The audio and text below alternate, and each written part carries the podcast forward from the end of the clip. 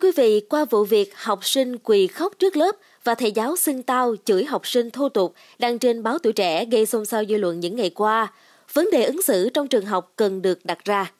Mời quý thính giả cùng lắng nghe ý kiến của bạn đọc về vấn đề này cũng như những góp ý để giúp môi trường học đường có thể trở nên thân thiện, lành mạnh hơn quý vị nhé. Thưa quý vị, dẫu biết có thể những câu chuyện trên là cá biệt, nhưng một lần nữa, bạn đọc tuổi trẻ đề cập đến ứng xử của nhà giáo trong môi trường giáo dục cần chuẩn mực hơn nữa. Nhà giáo giận trò khi lên lớp, giờ hoạt động trải nghiệm là điều không sao tránh khỏi. Vấn đề là nằm ở chỗ kiểm soát cảm xúc và sâu xa hơn là phương pháp giáo dục học sinh. Tuổi học trò đúng đó rồi sai đó, nhớ đó rồi quên đó, đòi hỏi thầy cô thấu hiểu, ân cần hướng dẫn các em. Trong bất kỳ tình huống nào, tuyệt đối không tìm cách hơn thua với học sinh của mình. Khó nhất của nghề dạy học không phải là truyền thụ kiến thức, mà cần lắm sự hy sinh vô bờ của người thầy. Từng là hiệu phó, hiệu trưởng trường trung học phổ thông nhiều năm, tôi biết đâu đó ở trường học có một hai thầy cô bắt nạt học sinh. Ứng xử với các em cộc cằn hoặc là mỉa mai sâu cay khiến trò bức xúc.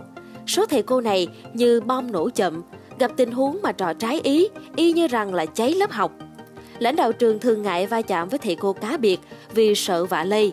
Cách này dĩ nhiên là dẫn đến hậu quả khó lường. Muốn môi trường học đường thân thiện, cần nhiều biện pháp, trong đó giúp giáo viên không rơi vào điểm hung khi xử lý ngựa chứng trong sân trường.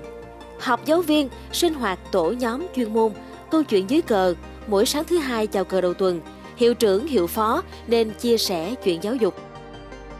Lúc thẳng thắn, lúc sâu lắng, khi nói chung với hội đồng sư phạm, khi thì trao đổi riêng, ban hành quy định ứng xử trong trường học, thầy cô với thầy cô, thầy cô với học sinh, thầy cô với phụ huynh, học sinh với học sinh. Trong quản trị trường học, ban giám hiệu cần chú trọng xây giá trị cốt lõi, rèn đội ngũ nhà giáo trách nhiệm, tâm huyết, sống khoan dung. Bên cạnh đó, hiệu trưởng cần lường trước tình huống xấu có thể xảy ra để ngăn ngừa.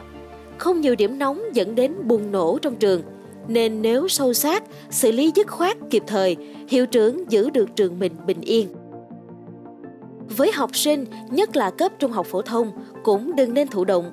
Tình huống vừa rồi tại lớp 12D4, trường Trung học phổ thông Đa Phúc, Hà Nội, nếu mà các em khéo động viên bạn lúc ấy, vỗ về cô khi đang giận vì chiếc bánh sinh nhật không vừa lòng, tôi tin là việc xấu tệ không xảy ra.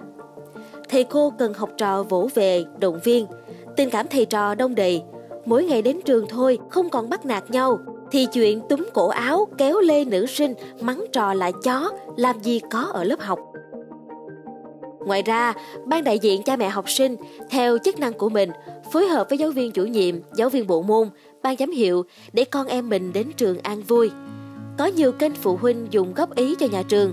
Sau vài ngày học ở lớp, phụ huynh qua con em biết rõ thầy cô dạy học như thế nào rồi có bất an phải nhanh chóng bàn bạc trong ban đại diện cha mẹ học sinh, thống nhất tiếng nói chung, đưa ra kiến nghị để thầy cô thay đổi phương pháp giảng dạy giáo dục.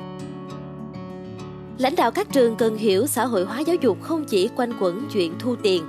Nội hàm xã hội hóa giáo dục là huy động mọi nguồn lực về tinh thần, vật chất để nhà trường dạy tốt, chứ không phải là khiến môi trường học đường nặng nề, chuyện phản cảm, hội phụ huynh thành hội phụ thu. Bộ Giáo dục Đào tạo sau khi nhận báo cáo cần nhanh chóng sửa đổi, bổ sung những thông tư liên quan như điều lệ nhà trường, xây dựng đạo đức nhà giáo, dạy thêm, học thêm để chấn chỉnh kịp thời, xử lý nghiêm cá nhân vi phạm chuẩn mực nghề nghiệp, phòng chống bắt nạt học đường giữa học sinh và giáo viên. Đổi mới chương trình, sách giáo khoa sẽ không thành công khi đội ngũ nhà giáo non phẩm cách và nông năng lực. Sự chung tay trước hết từ ban giám hiệu, thầy cô giáo, học sinh, phụ huynh – Tất cả cho mỗi ngày đến trường là một ngày vui, con đường của trường học hạnh phúc. Bạn đọc cũng cho rằng việc cô giáo túm cổ áo học sinh trong trường hợp nào cũng không chấp nhận được. Hành vi của cô giáo là phản giáo dục, phản sư phạm. Trường hợp học sinh có lỗi cũng không được như vậy. Việc cô giáo cần làm là khuyên học sinh đến gặp ban tư vấn tâm lý học đường để trao đổi thêm với em. Đó mới là giáo dục kỷ luật tích cực trong nhà trường. Chúng ta đang cố gắng xây dựng trường học hạnh phúc, thầy cô cần tạo môi trường để các em được học tập, vui chơi, an toàn, an tâm. Hành vi của cô giáo xuất phát từ việc chưa kiềm chế bản thân và xử lý chưa tốt tình huống sư phạm. Giáo viên là người trực tiếp dạy dỗ học sinh. Chính vì vậy, mọi việc làm của giáo viên phải chuẩn mực và tạo ra môi trường ứng xử văn hóa lành mạnh. Thực tế ở một số trường học vẫn còn giáo viên dùng hình phạt chửi bới, mắng nhiếc, đòn roi khi dạy học sinh. Nhiều bạn đọc nghĩ rằng thầy cô đã chọn nghề dạy học. Trước khi cư xử với học trò, hãy nhớ các em đang cần chúng ta yêu thương, dạy bảo nên người. Giáo viên phải biết giáo dục bằng phương pháp tình cảm để cảm hóa học sinh, tuyệt đối không làm gì sai trái với điều lệ và nội quy nhà trường – Đừng để học sinh khi đối diện với thầy cô mà luôn tỏ thái độ dè dặt, sợ hãi, khó gần gũi. Ngồi trên ghế nhà trường, học sinh chứng kiến thầy cô bạo lực cũng làm các em tiêm nhiễm thói xấu. Những việc như vậy cũng góp phần ảnh hưởng không tốt đến tư tưởng, nhân cách của các em.